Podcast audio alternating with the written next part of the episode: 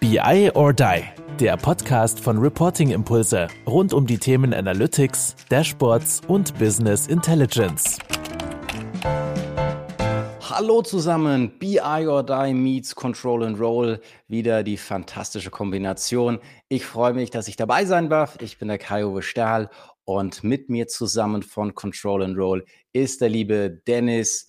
Und äh, ja, hi Dennis, schön, dass du da bist. Hallo lieber Kai, ja und herzlich willkommen. Ich finde es auch immer wieder spannend, dass wir so, eine, äh, so ein cooles Crossover-Format hier hinbekommen und freue mich ganz besonders heute auf die Folge und auch auf unseren Gast, äh, auf den Christoph Tertel.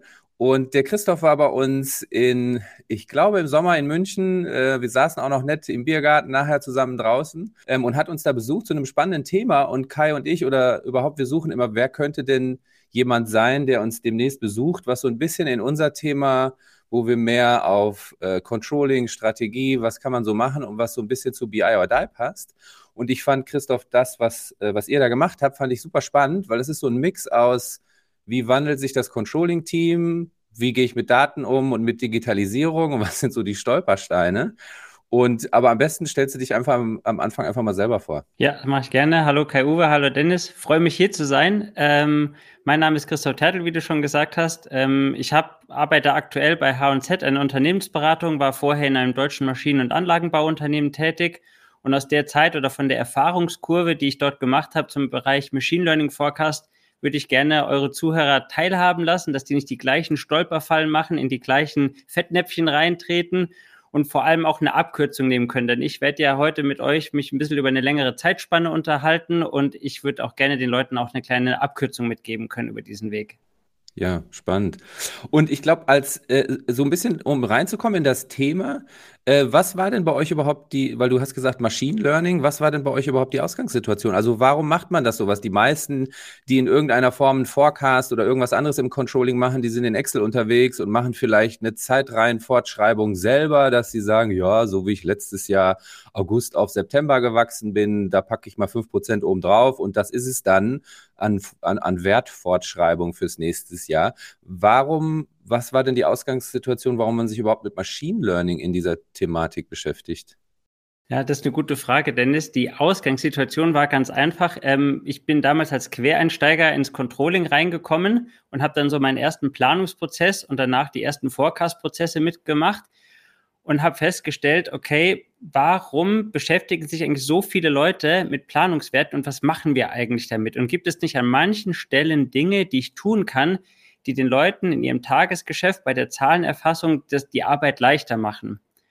Und dann habe ich angefangen, das war 2017, ähm, im Internet so ein bisschen re zu recherchieren zu Forecast-Modellen und bin dann damals auf den Hot Winters Forecast gestoßen und habe gedacht, okay, das ist äh, ein relativ einfaches Modell, was man den Leuten schnell erklären kann, weil es zwei Terme sind, die man multipliziert. Das kriege ich auch einfach in Excel reingebaut. Und dann habe ich das damals gemacht, ähm, weil ich gedacht habe, vielleicht kriegt man damit unterjährig, gerade im Forecast, für die Topline einen Referenzwert oder der schon mal reicht für die wichtigsten Informationen. Das habe ich dann damals im Excel aufgezogen ähm, und habe das meinen Kollegen im Controlling vorgestellt und das war so der Startpunkt, den wir dann damals gegangen sind. 2017 war das im Sommer auf unsere Machine Learning Forecast Journey. Also erstmal was relativ Einfaches aus der, äh, sozusagen aus den einfachen Methodenwelt, bevor wir uns dann mit den komplizierteren Sachen beschäftigt haben.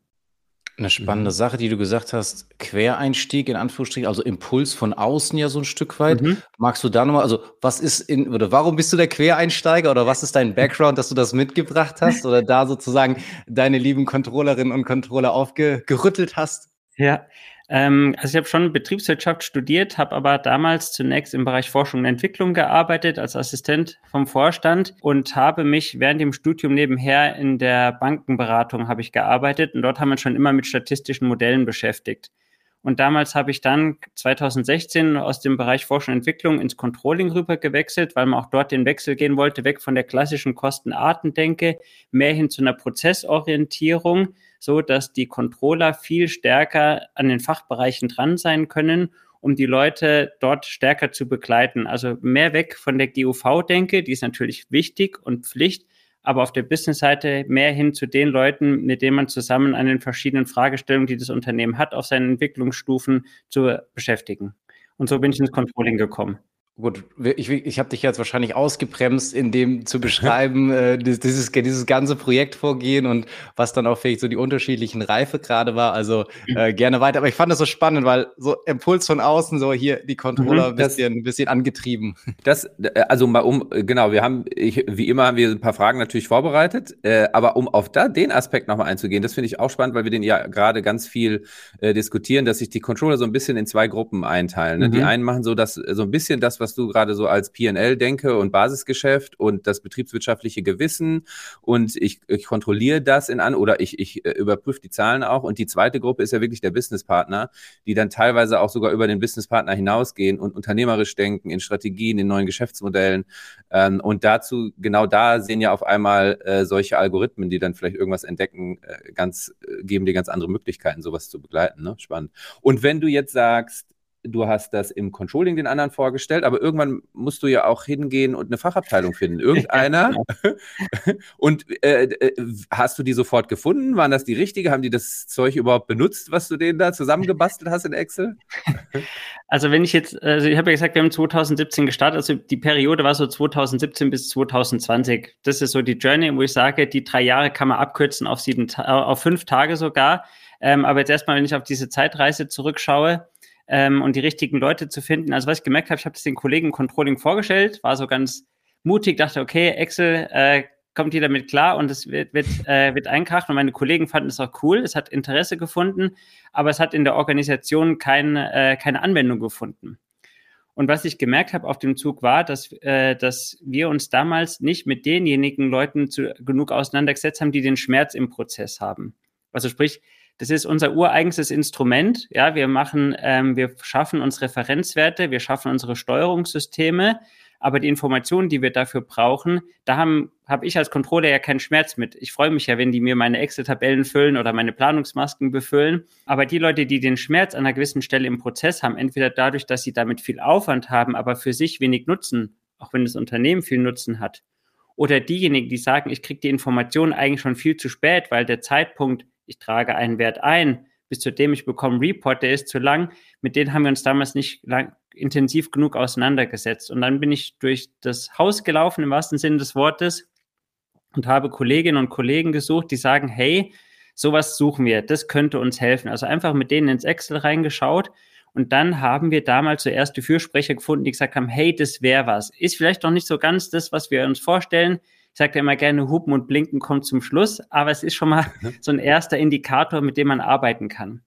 Und dann haben wir uns hingesetzt, das war dann 2018 und haben diesen Hold Winters Forecast, den hat dann ein Kollege in unser BI-System implementiert. Ähm, also wir haben eine BI-Umgebung mit dem klassischen Standard Reporting und der Kollege hat diesen Hold Winters Forecast damals als eine weitere Kennzahl eingeführt und die ersten Personen haben angefangen, mit dem zu arbeiten als einen Referenzwert zu nehmen. Manche haben aber auch angefangen zu sagen, hm, was gibt's denn eigentlich noch und auf dieser Welt, was man damit arbeiten kann und was würde mir in meinem Tagesgeschäft, sei es auf der Seite der Supply Chain, sei es auf der Seite äh, oder speziell in der Supply Chain in der Beschaffung oder auch natürlich im Controlling in den Instrumentarien, sich die eigenen Modelle rauszusuchen. Und so hat sich so eine kleine Community gefunden, die gesagt hat, hey, das Thema müssen wir stärker forcieren. Und dann kam so 2018, 2019 ein Kollege dazu, ein echter Data Scientist, ein echter Programmierer, der nicht so hands-on wie ich in R ein bisschen was programmiert, sondern das wirklich kann und äh, auch viele neue Methoden mit reingebracht hat. Und was wir dann gemacht haben, war, dass wir dann den ersten, und du hast es ja vorhin angesprochen, Dennis, einen Machine Learning Forecast, einen echten, also so die Modelle, die man kennt, ähm, implementiert haben, also weg vom Hold Winters Forecast, sondern wir haben echte Modelle genommen und was wir gemacht haben, war, diese Modelle, mit denen wir experimentiert haben, auf zwei Arten und Weisen in einem Report darzustellen. Die Leute konnten sich, die Interessensgruppe über eine Website, sich den Bericht aufrufen und je nachdem, ob sie eher technisch affin waren, haben sie die eine Seite aufgerufen, da waren dann die Korrelationsanalysen drin, da haben sie die äh, verschiedenen Modelle, die wir gerechnet haben, gesehen, haben gesehen, wie die Modelle, welche haben ein bisschen besser performt als die anderen, was könnte wohl der Grund sein. Also so die, die auch sagen, hey, ich bin datenaffin, ich möchte es verstehen. Wir haben aber auch einen Bereich gehabt, wo eher die sich zurechtgefunden haben, die sagen, ich will eigentlich nur wissen, was wird denn so ungefähr angenommen? Wo landen wir denn eigentlich mit dem Forecast? ähm, wenn wir den einfach mal so hochrechnen, wenn wir den über so ein Modell prognostizieren lassen, um nicht sozusagen eine große, fleißige Zahl an Controllern durch die Firma zu jagen, die fleißig Zahlen einsammeln und dann was publizieren und sagen, okay, ich habe jetzt erstmal auf der Topline-Ebene schon mal eine Indikation, wo könnte es sich hin entwickeln. Und ich weiß auch, die, die dann datenaffiner sind, woher kommt denn eigentlich das, dass das Modell das prognostiziert, was es tut. Mhm. Und äh, wenn du jetzt sagst, das war der mhm. erste Prototyp und du sagst gerade Topline, das mhm. heißt, das ist vielleicht auch ein guter Punkt für alle die, die mit sowas starten. Äh, Umsatz ist vielleicht immer ein guter Punkt, äh, womit du starten kannst. Darauf habt ihr euch dann auch geeinigt. Und äh, die du musst ja trotzdem bei so einem Algorithmus, den musst du ja eigentlich äh, füttern mit irgendwelchen Informationen. Wie mhm. habt ihr das denn gemacht? Seid ihr dann auch mit der Fachabteilung zusammen und sagt, was sind denn Indikatoren, die der Algorithmus braucht, um besser zu werden und genauer zu rechnen? Dann muss es ja eine Iterationsschritte geben, mhm. dass du immer mehr den Zahlen am Ende vertraust, weil äh, das ist ja äh, so die ersten Gehversuche, die die damit haben. Ne? Mhm. Ne? Das Vertrauen ja. in die Zahlen. Ja, definitiv. Wir haben, deswegen sage ich immer, wir hatten so, wenn ich auf diese Zeit zurück schaue, so zwei Episoden. Die eine war sehr unstrukturiert, aber deswegen nicht schlecht, sondern wir waren sehr interessiert, neugierig, wollten ausprobieren. Ähm, und wir hatten eine strukturierte Phase. Ich fange erstmal mit der unstrukturierten an, über die ich auch bisher sehr viel gesprochen habe. In der unstrukturierten Phase, und das ist deine Frage, Dennis, wie wir an die Daten kommen, sind also eben der Data Scientist, den wir damals angestellt hatten, wir haben uns eine externe Schnittstelle gesucht, wo wir die Daten von außen, Marktindizes, äh, verschiedene Aktienwerte, also alles, was man sagen könnte, das könnte irgendwie mit uns zu tun haben, einfach wild eingesammelt und ähm, bei uns ins Modell reingebracht. Und intern haben wir die historischen Umsatzzahlen genommen. Und für uns war der Umsatz halt das Wichtige, weil das ist ein schneller Zugang, da hat jeder schnell ein Gefühl dafür. Ähm, und ich sage auch immer, ein Unternehmen steuere ich über das, was es ausmacht, das sind seine Produkte. Ähm, und das war für uns der Zugang. Und was wir dann aber gemacht haben, war, um auch nicht irgendwo in Scheinkorrelation reinzulaufen, dass der Kollege es ermöglicht hat, der das programmiert hat, zu sagen, hey, schaut euch die Korrelationsuntersuchungen an. Sind die Werte, die wir hier drin haben, auch diejenigen, die das sozusagen das Modell befeuern in irgendeine Richtung, sind es auch die, die wir vermuten würden? Und wenn sie es nicht sind, warum nicht? Entweder weil es eine Scheinkorrelation ist oder weil wir sagen, oh, diese Information hatten wir gar nicht auf dem Radar, wenn wir über unsere Märkte nachgedacht haben oder wenn wir über die Weiterentwicklung unseres Geschäftsmodells gedacht haben. Mhm. Das ist ja, äh, das ist ja nur, um das, glaube ich, zu verstehen, sorry, für die, für die anderen, glaube ich, die noch nicht so mit Algorithmen arbeiten. Ich glaube, äh, die, weil wir hatten das ein paar Mal schon bei uns im Zirkel, dass andere auch über andere Algorithmen, äh, gerade auch die Umsatz- oder Besucherzahlen oder irgendwas vorhersagen. Du sammelst ja sogenannte Features meistens, ja, und es gibt genau. Algorithmen, die haben 200 Features.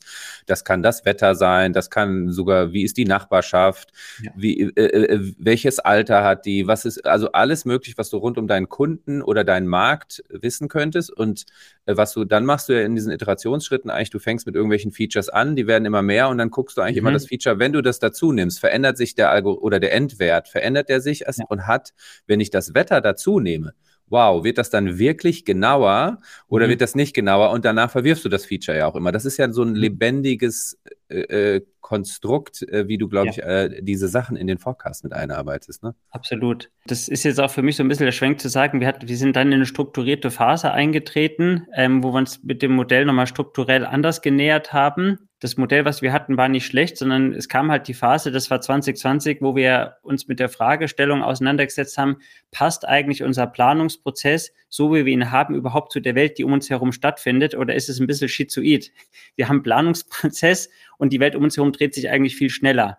Und die Informationsvielfalt dreht sich viel schneller. Und was wir dann gemacht haben, war, dass wir uns mit verschiedenen äh, Fachbereichen auseinandergesetzt haben, wie muss so ein Planungsprozess eigentlich aussehen und dieser Machine Learning Forecast war dann ein Element von dieser Fragestellung. Und so ist das Ganze dann auch in strukturellere Geschichte reingekommen. Und was wir gemacht haben, um auf die ähm, externen Indizes, auf die externen Variablen, die in so ein Modell reingezogen werden, zu sprechen zu kommen, ist, dass wir bewusst erst noch mal einen Schritt zurückgegangen sind. Das, ähm, sondern dass wir gesagt haben, okay, wir bauen jetzt eine saubere Modellheuristik auf. Also was meine ich damit, dass wir gesagt haben, zusammen mit ähm, den Experten aus den Bereichen, aus der Fläche, haben wir gesagt, wir nehmen jetzt eine Historie und diese historischen Daten, die lassen wir jetzt erstmal, alle externen Variablen lassen wir erstmal außen vor, sondern bauen so kleine Körbe. Wir sagen, welche Daten aus der Historie haben eigentlich welche Güteklasse Also wie gut sind sie? Habe ich da eine lange Historie? Habe ich genug ähm, Wiederholungswerte, die ich messen kann? Oder ist es sozusagen ein Kunde, der nur alle zwölf Monate mal was bestellt, was ja dann schwierig wird, wenn ich nur zwei Datenpunkte habe? Und so haben wir einzelne Körbe gebaut, zusammen mit einer externen Unterstützung. Ähm, und das empfehle ich auch immer, dass man sich an, wirklich an Stellen auch mal externe Unterstützung an, an, äh, holt, nicht nur wegen der Ressourcen, sondern vor allem auch wegen der Kompetenz. Und diese Körbe haben wir dann ähm, diese Körbe wurden dann verschiedenen Modellen zugeordnet. Der User sieht es am Ende erstmal nicht. Aber die, die, jetzt sage ich mal, datenorientierter arbeiten, für die hat eine viel höhere Transparenz. Also das heißt, man hat nicht einfach eben einen Topline-Forecast, sondern man konnte vielmehr die einzelnen Körbe sich betrachten und konnte dann diese einzelnen Körbe, konnte man sehen, okay, was, welche Daten sind da eigentlich drin in diesen Körben, was wird dort, dort geforecastet? Der Hauptuser oder die Entscheidungsfunktion, die ich in der Organisation habe, die haben am Ende die Zusammenführung der verschiedenen Modelle nur gesehen. Das heißt, für die hat sich im, sozusagen in der Ansicht gar nicht so viel geändert, aber im Hintergrund für alle, die sagen, okay, wir wollen die Methoden besser verstehen, ähm, haben wir die, diese Körbelogik, diese Modellheuristik aufgebaut. Das klingt natürlich jetzt erstmal nach einem Schritt zurück, weil man sagt, okay, ich habe ja gar keine externen Variablen mehr. Ähm, aber erstmal wurde es klar, wie, wie, wie, aber, wie welche sag ich, welche Datenkultur habe ich eigentlich im Unternehmen? Wie gut sind die denn eigentlich? Da lernt man unheimlich viel drüber. Und dann ist der zweite Schritt gewesen, dann sagen, okay, und jetzt muss man sich auch wieder externe Variablen dazu holen. Und das ist auch meine Empfehlung. Ähm, eine Sache, die ich auf dieser Reise unheimlich gelernt habe, in Ausbaustufen zu denken. Also wirklich zu sagen, was ist die erste Ausbaustufe? Was brauchen wir wirklich notwendigerweise wirklich als allererstes? Das hilft auch im Erwartungsmanagement an die ganzen Stakeholder, die hinter so einem Projekt stecken, zu sagen, okay, wir fangen jetzt erstmal mit dieser Sache an. Das ist die erste Ausbaustufe. Und wenn wir mit der in der Organisation sind, fangen wir an, mit einer zweiten Ausbaustufe zu arbeiten. Und das zweite Learning, äh, was ich auf diesem Weg mitgenommen habe, ähm, unsere Welt ist komplex genug. Das kennen wir, glaube ich, alle. Und vor allem auch die Datenwelten sind komplex genug. Ich brauche ein Bild, also wenn ich eben in Ausbaustufen denke, ich brauche ein Bild, was alle, die entweder datenaffin sind oder nicht datenaffin sind, mit diesem Projekt verbinden und sagen, okay, ich weiß, was wir eigentlich mit unserem Projekt erreichen wollen. Bei uns war das dann damals die Einparkhilfe von einem Auto, dass wir gesagt haben, okay, ich habe im Auto, das kann eine Rückfahrkamera haben, mit äh, Näherungssensoren, die mich irgendwo ein bisschen guiden. Dann sind da vielleicht noch Führungslinien auf dem Display. Und das ist das, was ich vorhin meinte mit dem Hupen und Blinken. Also vielleicht reicht es erstmal, wenn ich einen Näherungssensor habe als Rückfahr. Das ist meine erste Ausbaustufe. Das heißt, ich habe schon mal einen Ton im Auto, was mir sagt, okay, wenn du jetzt noch mehr Gas gibst, dann hast du ein Problem, weil dann fährst du irgendwo gegen. Und dann ist die zweite Ausbaustufe die Rückfahrkamera. Ich sehe schon mal, wo mein Auto rückwärts hinfährt. Und dann ist die dritte Ausbaustufe das autonome Einparken. Ich steige aus, drücke auf Einparken und das Auto parkt ein. Aber das hat den Leuten geholfen, das Projekt zu strukturieren und auch zu überlegen, was ist denn jetzt das erste Wichtige und Notwendige, was ich jetzt brauche. Ich Ach, fand, vorhin, vorhin waren auch sehr, sehr viele spannende Aussagen dabei, das natürlich jetzt auch. Und die hat mich die ganze Zeit jetzt nicht losgelassen, weil du hast einmal gesagt, naja, ich muss die richtigen Leute finden und ich muss schauen, mhm. was sind die Schmerzen, die ich da mhm. lösen kann. Und da wäre ja. für mich jetzt die Frage gewesen, ja, welche Schmerzen habt ihr gelöst? Ich sag mal, oder welche Zeitgewinne habt ihr realisieren können ähm, durch dieses, äh, durch dieses, durch dieses, ja, Machine Learning Forecasting oder insgesamt, was waren die Erfolgsmeldungen, die dann rausgegangen sind und die andere sehr, sehr sportliche Formulierung, die du getroffen hattest, vielleicht dann auch noch im Anschluss gleich. Ähm, ja, ihr habt drei Jahre dafür gebraucht, heute würdest du es in einer Woche machen. Wie würdest du es in einer Woche machen? Vielleicht so in a nutshell, sage ich jetzt mal. Ja, ähm, fange ich erstmal an mit dem, was haben wir eigentlich damit erreicht? Bevor ich gewechselt habe, jetzt in die Unternehmensberatung, habe ich die erste Ausbaustufe noch mit begleitet. Und was wir schon in den ersten Jahren generiert haben und auch in der ersten Ausbaustufe war, dass wir uns eine Baseline gebaut haben. Als wir gesagt haben, wenn wir jetzt an diese Rückfahrkamera denken, ich bin total begeistert von unserer, weil wir drei Kinder haben und ein großes Auto und ich freue mich immer über unsere Rückfahrkamera. Ich auch. Und, und ich freue mich immer, wenn nicht das passiert, was mir die Rückfahrkamera oder die Signale prognostizieren. Also, für uns war es wichtig, dass wir sagen, wir wollen uns erstmal eine Baseline bauen. Ich rede jetzt nicht über die Automatisierung der Planung. Da mache ich eh ein großes Fragezeichen dran, denn Planung ist für mich immer eine Absichtserklärung. Was will das Management erreichen? Wo wollen wir hin? Aber dafür brauche ich einen Korridor, in dem ich mich bewege. Und dafür sind diese Modelle super geeignet zu sagen, wir bauen uns erstmal damit, und das war der erste Erfolg, eine Baseline zu sagen, wenn wir davon ausgehen, dass das Unternehmen sich genauso weiterentwickelt wie in der Vergangenheit und auch unsere Welt sich in einer ähnlichen Art und Weise weiterentwickelt, wie sie es bisher getan haben, wo wird dann unser Geschäft landen? Wo werden wir in unserem Umsatz landen? Aber wo werden wir auch in den Kostenpositionen landen, wenn wir eben nichts tun? Wie bei der Einparkhilfe. Wenn ich nicht lenke, wenn ich nicht bremse, wenn ich nicht doch mal doch den Vorwärtsgang einlege, dann fahre ich irgendwo dagegen, dann habe ich ein Problem in die eine oder in die andere Richtung. Und das war das Erste und auch eben für mich dieser Link zu sagen, warum diese Bilder so wichtig sind, ein ganz einfaches, griffiges Bild für die Mannschaft zu finden, dass die sich immer wieder pro, äh, orientieren kann und auch priorisieren im Projekt. Und so ein Projekt, das ist eine Riesentransformation. Das ist nicht ein einfacher Change, ich schiebe einen Stuhl von A nach B, sondern das macht was mit den Menschen, das macht was mit den Prozessen. Deswegen rede ich da von einer Transformation. Und deswegen ist es so wichtig, eben dieses einfache Bild zu haben und auch zu sagen, ich fange erstmal mit einer Baseline an einen Referenzwert, einen objektiven Aufsatzpunkt für meine Planung, für meinen Forecast, der mir dann sagt, hey, liebe, liebes Unternehmen, wenn ihr nichts tut, dann werdet ihr möglicherweise da und da landen. Und dann kann das Management eine Handlungsanweisung zusammen mit den Entscheidungsfunktionen ableiten, zu sagen, okay, was tun wir? Brauchen wir mehr Umsatz? Haben wir auf der Kapazitätenseite ein Problem? Haben wir in der Beschaffung einen Engpass? Etc. Mhm. Die und zweite Frage von, Genau, da wollte ich gerade sagen. Und wie macht man das in einer Woche? Ähm, ich habe ähm, für ein anderes Projekt ähm, habe ich eine ziemlich komplizierte Frage bekommen gestellt. Und dann habe ich mich, wie man das äh, heute macht, auch wenn ich nicht zu der jungen Generation gehöre, ich habe gegoogelt, wie löse ich komplexe Probleme in einer Woche. Und dann bin ich auf ähm, ein Buch gestoßen, das heißt Sprint, nicht zu verwechseln mit agilen Projektmethoden oder sowas, auch wenn die sich an diesen ganzen Methodiken äh, anlehnen. Und die Idee hinter Sprint ist und ist, dass man in einer Woche von Montag bis Freitag nach einem sehr streng strukturierten Drehbuch und auch klaren Rollen, also es gibt klar definierte Rollen, eine Woche mit einem Thema auseinandersetzt. Jeder Tag steht unter einem bestimmten Schwerpunkt und jeder Tag hat ein ganz klares Ziel und einen ganz klaren Zweck und einen klaren Anfang und ein klares Ende. Und ähm, was hat man am Ende dieser Woche? Am Ende dieser Woche hat man einen Prototyp, denn der wird am, dafür ist der Donnerstag da, den Prototyp zu entwickeln.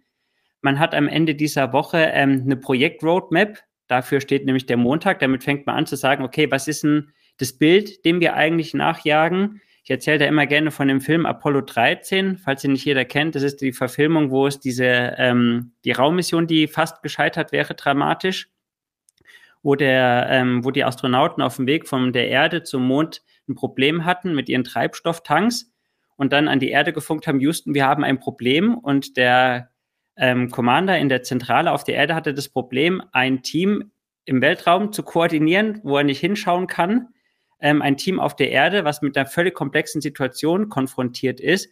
Und was er damals gemacht hatte, war ein ganz einfaches Bild an der Tafel zu malen, was alle verstehen. Er hat die Erde gemalt als einen Kreis er hat den Mond gemalt als einen Kreis, hat die, die Laufbahn, die geplant war, einskizziert und hat dann so Triggerpunkte auf diese Umlaufbahn gemalt, so dass das Team immer wieder sich an diesem ganz einfachen Bild sammeln kann und überlegen kann, was ist jetzt, wo die Raumkapsel vermutet wird, gerade jetzt das Richtige und Wichtige und nicht, was wir möglicherweise für wichtig halten. Und das ist der Montag. Das heißt, da hat man diese Projektroadmap, also dieses zweite Deliverable, neben dem, dass man sagt, man hat einen Prototyp. Und das andere ist, und das finde ich das viel Wichtigere, diese BI-Projekte, was mir in meinem Netzwerk oder auch jetzt auf der Beratungsseite bei Kunden begegnet, man fängt überall mal ein bisschen an. Aber man kommt irgendwie nicht so richtig von der Stelle. Und was mir auch begegnet, immer mehr ist, ich nenne die immer gerne Zombie-Projekte. Das sind so riesige Untote, die so durch die Organisation laufen die äh, Budget verbrennen, die man aus dem guten Willen heraus gestartet hat, aber die man nicht so richtig gegriffen bekommt. Und die wandern dann so von einem Projektleiter zum nächsten, aber irgendwie kommt man nicht so fertig. Und diese Methodik hilft mir gerade, diese Zombie-Projekte nicht zu kreieren. Denn ich habe zum einen in der Woche durch dieses Durchkneten der Themen jederzeit die Möglichkeit festzustellen, okay, die Technologie, das funktioniert bei uns nicht. Oder wir haben eine gewisse Information nicht. Oder die Organisation ist noch nicht reif genug. Das heißt, dieses Modell lebt von Exit-Punkten, die es da drin gibt, die vorgesehen sind. Und dadurch hat man die Chance, dadurch, dass man sich in dieser Woche mit dem kritischsten Element dieses großen Vorhabens, was man hat, beschäftigt, weiß man am Freitag sehr konkret, weil das ist nämlich der Tag des Testens, wo die Stakeholder, die wichtigsten Anteilseigner im Projekt, nämlich diesen Prototyp testen, kommt das Projekt bei uns zum Fliegen und was sind die ersten richtigen und wichtigen Dinge, die wir machen. Mhm. Also sehr, sehr, sehr coole Methodik in dem Sinne. Das Einzige, weil wir haben das ähnlich angewendet, auch teilweise intern, wo wir so eine mhm. Woche uns wirklich gemeinsam eingeschlossen haben. Jetzt für Kundenprojekte, wo wir auch so die Dashboard Week oder so machen, wo wir halt sagen, na ja, es ist natürlich immer schwierig aufgrund des Tagesgeschäftes dann wirklich so eine ganze Gruppe vielleicht mhm. mal eine Woche einzuschließen, aber zu sagen, netto eine Woche und mit mhm. den genauen Deliverables, die wir erreichen wollen, gehen wir an den Start und wir wollen nicht mehr als diese Zeit verbrauchen und gucken halt, was ist realistisch sozusagen. Natürlich ist es immer geiler, wenn du es in einer Woche mhm. machen könntest, aber um halt so ein bisschen diesem, naja, es gibt halt links und rechts logischerweise auch ein bisschen Tagesgeschäft noch, aber diese, diese Idee und diese, diese Methodik finde ich schon, schon sehr, sehr geil. Mhm. Wenn ich Gedanken dazu stellen darf, Kai-Uwe, ähm, ist, ja. dass wir, ähm, dieses Modell lebt davon, dass es nicht vor 10 Uhr anfängt und nicht nach 17 Uhr aufhört. Das heißt, mhm. die externen Berater haben noch die Zeit davor und danach, aber das Kernteam, und es ist wirklich nur ein Kernteam, hat eine beschränkte Zeit, wo sich damit widmet. Vor allem auch, weil man sagt, mehr Input führt nicht automatisch zu mehr Output. Deswegen diese begrenzte ja. Zeit. Das andere ist, was für mich ein wichtiges Argument, wenn man überlegt, wie viel Zeit Menschen mit Projekte verbinden, wo man einfach nicht von der Stelle kommt, entweder weil das Thema zu groß geschnitten war, auch hier wieder das Modell hilft einem, das Thema zu schneiden.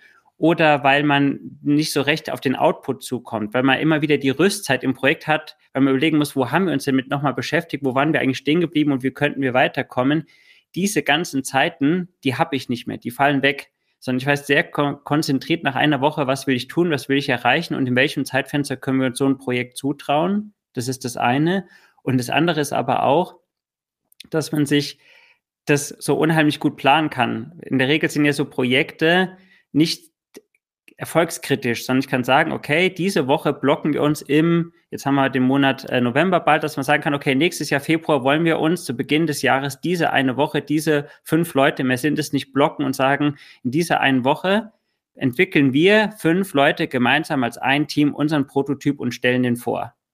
Es ist planbar ähm, und es vermeidet unheimliche Kosten. Und äh, wenn du, äh, wie das konkret dann aussieht, weil wenn du, du hast vorhin gesagt, ihr seid mit Umsatz angefangen, weil das eine gute Methodik mhm. ist. Selbst Umsatz finde ich schon eine sehr große Welt, die du versuchst zu mhm. vertesten. Ge ja. Und du hast gerade dann auch vorhin gesagt, das passt nämlich, glaube ich, so ein bisschen zu dem, wie habt ihr es denn dann in der Woche gemacht und welchen einfachen Teil habt ihr euch denn da rausgenommen? Du hast ja auch von du hast in Daten geguckt, wo habe ich überhaupt Daten, die valide sind, weil ich nicht nur zwei Datenpunkte habe. Das heißt, du musst ja irgendwann, um jetzt zu sagen, wie macht oder was habt ihr euch denn rausgepickt, du musst jetzt sogar hingehen und den Umsatz nochmal auseinanderschneiden und sagen, okay, ich gehe mal auf Produktsicht runter und ich nehme mir vielleicht für diese eine Woche um diese Welt nochmal kleiner, nur unser Top-Produkt, kann ich das wenigstens voraussagen. Habt ihr das so gemacht, dass ihr dann so weit runtergegangen seid und sagt, das ist klein genug, um das in dieser einen Woche zu vertesten, weil Gesamtumsatz finde ich schon eine große Vertest, äh, also Datenmenge, ne, die ja. man. Ja, also ich habe ja gesagt, ich hätte gerne die Methode schon vor unserem Projekt gewusst, deswegen im Projekt haben wir die nicht angewendet. Äh, das haben wir an einer anderen Stelle, in einem kleineren Team, äh, in einem anderen Fachbereich gemacht, dass wir die Methode ausprobiert haben. Ähm, aber bei dem Planungsprojekt, bei dem Planungsprozess, was wir dort gemacht haben, war, dass wir so einen ähm, Projektworkshop gemacht haben, wo wir sozusagen nicht nur die Projektleiter in den Raum zusammengesetzt haben, die die verschiedenen Teilprojekte koordinieren, sondern wo wir uns vor allem auch Expertenwissen dazu geholt haben, dass so die einzelnen Teilprojekte schon mal vorher durchgedacht werden können. Also die Methodik, die haben wir nicht bei diesem großen Projekt angewendet, die würde ich aber auch bei so einem großen Projekt anwenden, weil die sich einfach bewährt. Mhm. Und aber ihr seid auch wirklich hingegangen und habt den Umsatz auseinandergeschnitten, glaube ich. Ne? Ja, das genau, ist das, was, du auch, im, was, also, du, was du auch genau. im Zirkel erzählt hast. Ne? Du, du bist, glaube ich, hingegangen und hast gesagt, ja, das macht keinen Sinn jetzt Gesamtumsatz, weil innerhalb des Umsatzes sind die Teile oder was da drin steckt, ist teilweise so heterogen, dass es sogar verschiedene Modelle geben müsste für verschiedene Produkte oder für verschiedene Kundenkohorten oder wie immer man dann Gruppen, genau. die einen Umsatz zusammenbilden. Ne? Richtig. Das war ähm, eben diese Modellheuristik, von der ich vorhin gesprochen habe, dass wir gesagt haben, okay, wir nehmen jetzt mal 100% Historie vom Umsatz und den fangen wir jetzt an ähm, mit Kennzahlen den verschiedenen Körben zuzuordnen, dass wir sagen, okay, Kunden, die eine super Historie haben, regelmäßige Datenpunkte, all diese Qualitätskriterien, die man gemeinsam definieren muss, haben dann bestimmt, ich dem, den, welcher Datensatz landet in welchem Körbchen und mit welcher Forecast-Methodik bilde ich dann nämlich meine, meinen Umsatz, den ich mhm. dann für die Zukunft prognostiziere. Und dann der User am Ende hat sich die, mhm. hat, hat, hat die Körbe gar nicht wahrgenommen, aber die Experten, die ich dahinter ja brauche, die dann unter Umständen auch Antworten geben müssen an das Management, ja, was steckt denn eigentlich dahinter? die haben genaues Verständnis, weil sie diese Heuristik, also diese Vorgehensweise, diese Clusterung kennen. Und dann kannst du dir ein gutes Körbchen nehmen und das verproben in einer Woche, weil du sagst, das ist so weit vorher geprüft ja. worden, dass das sauber ist, dass das eigentlich Sinn macht für in diesem, in diesem einen Wochen-Sprint, äh, das irgendwie zu ja. machen. Ne? Genau, ja, okay. richtig. Ja, spannend. Und dann ist aber ja irgendwann die Frage, wenn du das alles gemacht hast, du hast dir über deine Datentöpfchen äh, äh, Gedanken gemacht, über das Modell, du hast sogar gesagt, okay, ich, äh, diesen ersten Wurf äh, mit dieser coolen Idee über die eine Woche, dann kommt es ja zu einem Erfolg oder einem Misserfolg. Ich glaube, in eurer, ihr seid zu einem Ergebnis am Ende der Woche gekommen. Mhm. Und dann triffst du ja eine Entscheidung, rolle ich das jetzt aus, in die ganze Firma aus? Ist, äh, ne? Oder und wie machst du das denn dann eigentlich? Weil das wird ja nicht nur was sein, was du nur in dieser einen Projektwoche gemacht hast, sondern dann gibt es ja auch den Plan danach, wie du dann weiter vorgehst. Ja. Genau, da, da, teile ich kurz meine Antwort. Also sozusagen für dieses große Planungsprojekt, für die Machine Learning Forecast haben wir die Methodik nicht angewendet. Das haben wir an einem anderen Projekt ja. gemacht. Da war dann, das kann ich kurz sagen, da ging es ähm, um eine Datenstruktur aufzulösen ähm, im ERP-System, um herausfinden zu können, welche Produkte hängen eigentlich wo noch mit drin. Also das Thema Baukastenauflösung, wie hängen die, die verschiedenen Bauteile zusammen. Das haben, äh, da haben wir das ausprobiert und da war halt die Idee zu sagen, okay, da haben wir uns eben auch das kritischste Produkt rausgenommen und wenn man das auflösen kann, dann weiß man, wie man die anderen auch auflösen kann. Und das ist dann sozusagen in ein separates Projekt. Im Nachgang hat es dann stattgefunden und wurde dort dann umgesetzt. Jetzt mit der Topline, mit dem Umsatz, das war für uns die, jetzt habe ich kurz den Faden verloren. Was war die, deine Frage nochmal, Dennis, bitte?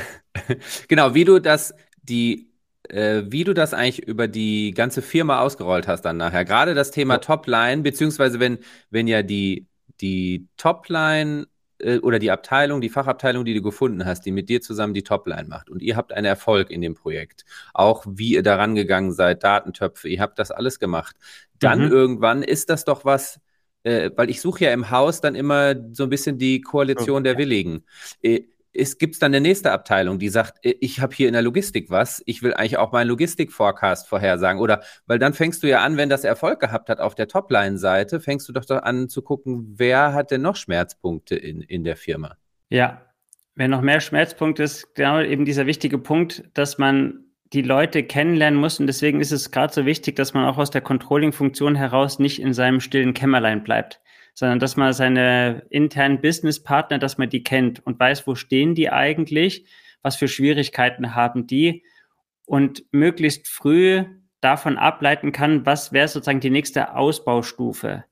Was bei uns das Wichtige war, waren zwei Sachen. Das erste war eben kommen von dieser unstrukturierten Phase, die man eben abkürzen kann auf eine Woche, wie ich es eben geschildert habe. Aber und bei uns war sie eben drei Jahre, weil ich das Modell nicht kannte. Ich glaube, das ist auch noch gar nicht so alt das Modell.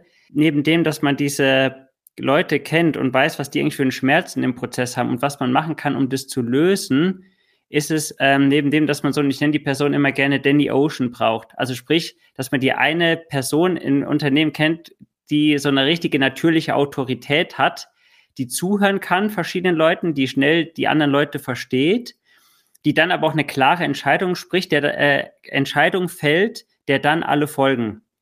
Und, und, und wer ist der Danny dann, Ocean? Du meinst den Danny Ocean aus Oceans 11, also genau, den George den Danny Clooney? Ocean aus Oceans 11, richtig. Der, ähm, der, der eigentlich keine Fähigkeit hat, der hat eigentlich keine Fähigkeit, außer den ganzen Haufen zusammenzuhalten. Den George ja. Clooney, Danny Ocean meinst genau. du? Okay, man, ja, genau, man braucht seinen George Clooney, seinen Danny Ocean im Projekt, der den ganzen Laden zusammenhält, der den Leuten hilft, sich zu koordinieren, priorisieren. Und es ist wirklich, das hat sich enorm bewährt, wenn man so eine Person hat, weil es gibt ja in der Regel immer wieder so diesen Moment, wo sich die Leute verzetteln. Und dann wird diskutiert wild Und wenn man diese Person dann im Raum hat, die sagt, okay, das habe ich gehört, das habe ich verstanden und wir gehen jetzt genau in diese Richtung.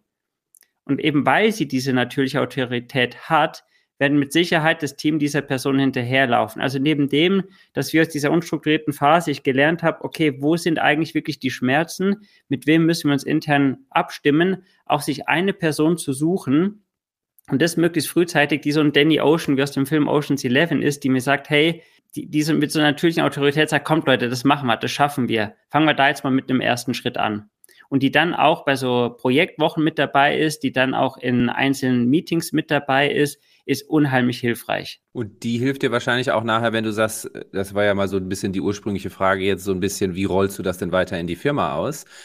Der hat so viel Erfahrung dann gesammelt bei den ersten Gehversuchen mit einer Abteilung, dass der natürlich auch super prädestiniert dafür ist, bei anderen wieder einen Fuß am Tisch zu haben und zuzuhören. Was habt ihr denn jetzt für Sorgen? Wo kann ich denn mit dem Learning aus dem Projekt von vor ein paar Monaten wie können wir das jetzt auf eure Sicht wiederum adaptieren und was ist eure ganze Umwelt drumherum um eure Daten?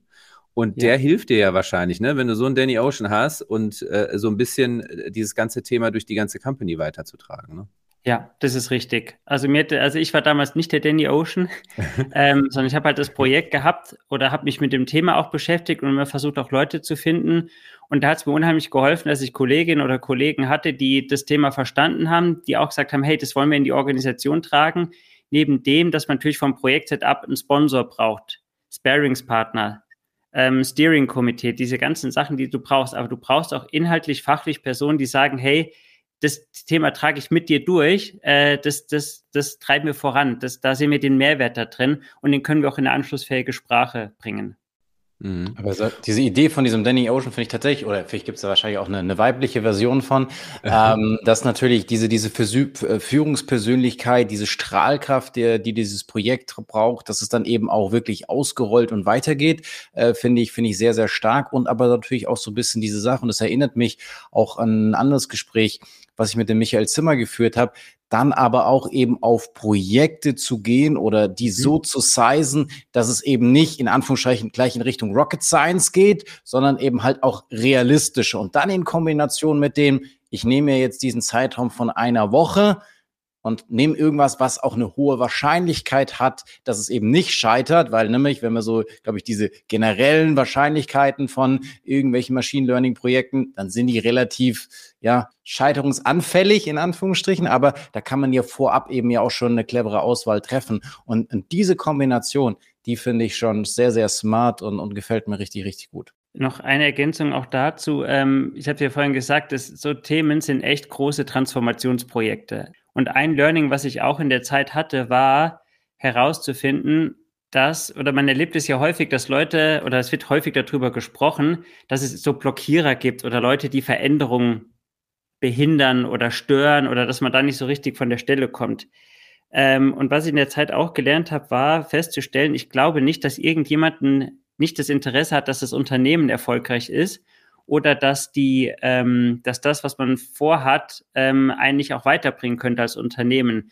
Die Frage, die ganz häufig Leute bei so einem Projekt oder auch bei so einem großen Thema haben, was auch für viele noch nicht so greifbar ist, ist ja ganz schnell, dass man auch persönlich davon getroffen ist, dass man sagt, okay, wenn das Neue, was da gerade in diesen ganzen Besprechungen da diskutiert wird oder vielleicht auch in einem Townhall-Meeting vom Vorstand präsentiert wird, wenn das jetzt das Neue ist oder was da auf mich zukommt, dass sie sich dann fragen, ja, ist das Alte, was ich gedacht habe, war das falsch? Oder war sogar ich vielleicht in dem Alten falsch? Und wenn jetzt das Neue kommt, wer bin denn ich dann eigentlich in dem Neuen? Und dadurch, dass man, wenn man das dafür, und das hätte ich gerne schon auch vorher gehabt, dieses Gespür, wenn man das lernt, äh, sich mit diesen Fragen von den Leuten auseinanderzusetzen, dann merkt man, dass erstmal eine Abwehrreaktion was total Gesundes ist. Also wir sind ja darauf ausgelegt, dass wir irgendwo stabile Ordnungsmuster in uns haben, weil sonst wären wir Fähnchen wie im Wind. Ähm, aber wenn ich lerne mit den Leuten durch eine intensive Interaktion, und das ist auch das, ähm, was bei H&Z das andere ist, wenn ich lerne in dieser in intensiven Interaktion mit den Menschen herauszufinden, was sind denn die tatsächlichen Befürchtungen, werden die Projekte wirklich zu echten Transformationsprojekten, weil das von den Leuten wirklich das Persönliche wird, das Innere und wo sie sagen, okay, ich habe verstanden, was das Neue ist, ich habe verstanden, was das mit mir zu tun hat und ich packe jetzt mit an, dass wir das Neue gestalten. Und dafür ist auch gerade so eine Projektwoche so hilfreich, weil da gibt es keine Ablenkung. ähm, ich bin nicht zwei Stunden später in einem völlig anderen Thema und erinnere mich nur noch an den schlechten Kaffee vom ersten Thema, sondern ich bin mit dem Fachlichen nämlich betroffen. Es war eine Woche intensiv. Mhm. Das, das ist ja auch viel mit Ängsten, ne? Mit denen ja. du dann, das ist ja genau was, was, was äh, gerade jetzt oft passiert, also nicht nur im Controlling und äh, sondern, sondern auch im Accounting, ne? Dass viele denken, wenn sich da Automatisierung und Digitalisierung kommt, dass ich danach dann äh, irgendwie äh, nichts mehr zu tun habe und hier nicht mehr gebraucht ja. werde, ne? Ja, Richtig. spannender Ansatz. So ein bisschen zum, äh, ich finde das, ich finde das mega spannend, so ein bisschen zum Schluss, so teilweise hast du das vielleicht schon gesagt, aber ich stelle trotzdem nochmal die Frage, weil das machen wir immer so ein bisschen am Ende. Ja. Wenn die gute Machine Learning Fee kommen würde und du hättest einen Wunsch frei, was wäre denn dieser? Aus deinen Ein ganzen Wunsch, Erfahrungen. Dass gerade die, die so eine, ähm, so eine Sicht nach, dass die Personen, die die Sicht gerade nach vorne haben und sagen, okay, wir wollen, wir, da kommt ein Thema auf uns zu, äh, mit dem wollen wir uns auseinandersetzen, dass die ein ganz feines Gespür dafür haben, was heißt es denn tatsächlich für uns, und was müssen wir anpacken, und zwar mutig anpacken, Mut zum Aufbruch, um damit den ersten realistischen, erfolgreichen Schritt gehen zu können. Also eben nicht gleich die, das autonome Einparken, sondern zu sagen, vielleicht ist es gerade erstmal der Näherungssensor, der mir sagt, da kommt ein anderes Auto, gegen das ich sonst fahren würde. Christoph, vielen, vielen Dank. Also ich fand das, ich fand das mega spannend. Ich fand das auch schon in München spannend, weil du halt das auch anders erklärt hast, weil wir eben nicht über mathematische Formeln dahinter, sondern diese, diese typische, diese typischen Baustellen, die du in solchen Projekten hast, wenn man über Daten redet. Und das, das lässt sich auch wunderbar, glaube ich, adaptieren auf andere Projekte, wo das ähnlich chaotisch und nicht strukturiert abläuft. Deswegen fand ich das äh, super spannend, wie, die, wie ihr einfach an die Sache äh, rangegangen seid. Ja. Und dann auch immer wieder so diese plastischen Visualisierungen, die du letztendlich genutzt hast, um dann ja auch das Team irgendwie wieder auf Spur zu kriegen oder die du jetzt hier auch so äh, ja, uns erzählt hast, fand ich sehr, sehr, sehr, sehr gut. Äh, konnte ich mir da was vorstellen. Das war echt toll. Vielen lieben Dank, dass du dir die Zeit genommen hast und wie gesagt, wie es auch Stück weit Tradition ist. Ich meine, du hast jetzt schon von der Fee gesprochen, aber was sind denn sonst noch deine, deine äh, ja, letzten Worte, bevor wir dann hier den Deckel drunter machen? Du kannst äh, alles Mögliche, du kannst Grüße ausrichten oder was auch immer tun. Bedanken musst du dich nicht, das haben wir schon bei dir getan. Ähm, aber dennoch die, die letzten Worte, äh, bevor wir dann hier äh, die Session schließen. Ja, ich äh, wünsche vielen Leuten, die euren Podcast hören, wirklich Mut zum Aufbruch ähm, und vielleicht auch nicht davor zurückzuschrecken, sich an der einen oder anderen Stelle eine externe Unterstützung an Bord zu holen, weil die hilft, wie so ein Katalysator, so Projekte voranzutreiben, aber nicht aufhören, mutig zu sein, gerade die neuen Dinge anzupacken und erst recht, wenn sie groß und komplex sind, nicht sich Modelle zu suchen, die das trivialisieren und sagen, das ist doch gar nicht so kompliziert, sondern trotzdem dann versuchen, irgendwie alles zu machen, sondern zu sagen, was ist jetzt das Erste und Richtige und Wichtige, was mir schon mal einen wichtigen Schritt oder was ist der erste richtige, wichtige Schritt, den ich jetzt gehen muss, um erfolgreich sein zu können bei dem einen oder anderen Thema. Sei es eine Produktentwicklung, sei es ein Prozess, eine organisatorische Weiterentwicklung. Perfekt. Dann sagen wir ciao, ciao. Ciao, vielen Dank. Ciao. Das war BI or Die, der Podcast von Reporting Impulse. Danke, dass ihr auch diesmal wieder mit dabei wart. Wenn es euch gefallen hat, dann hinterlasst uns doch eine gute Bewertung. Und abonniert den Podcast, um keine weitere Folge zu verpassen. Bis zum nächsten Mal.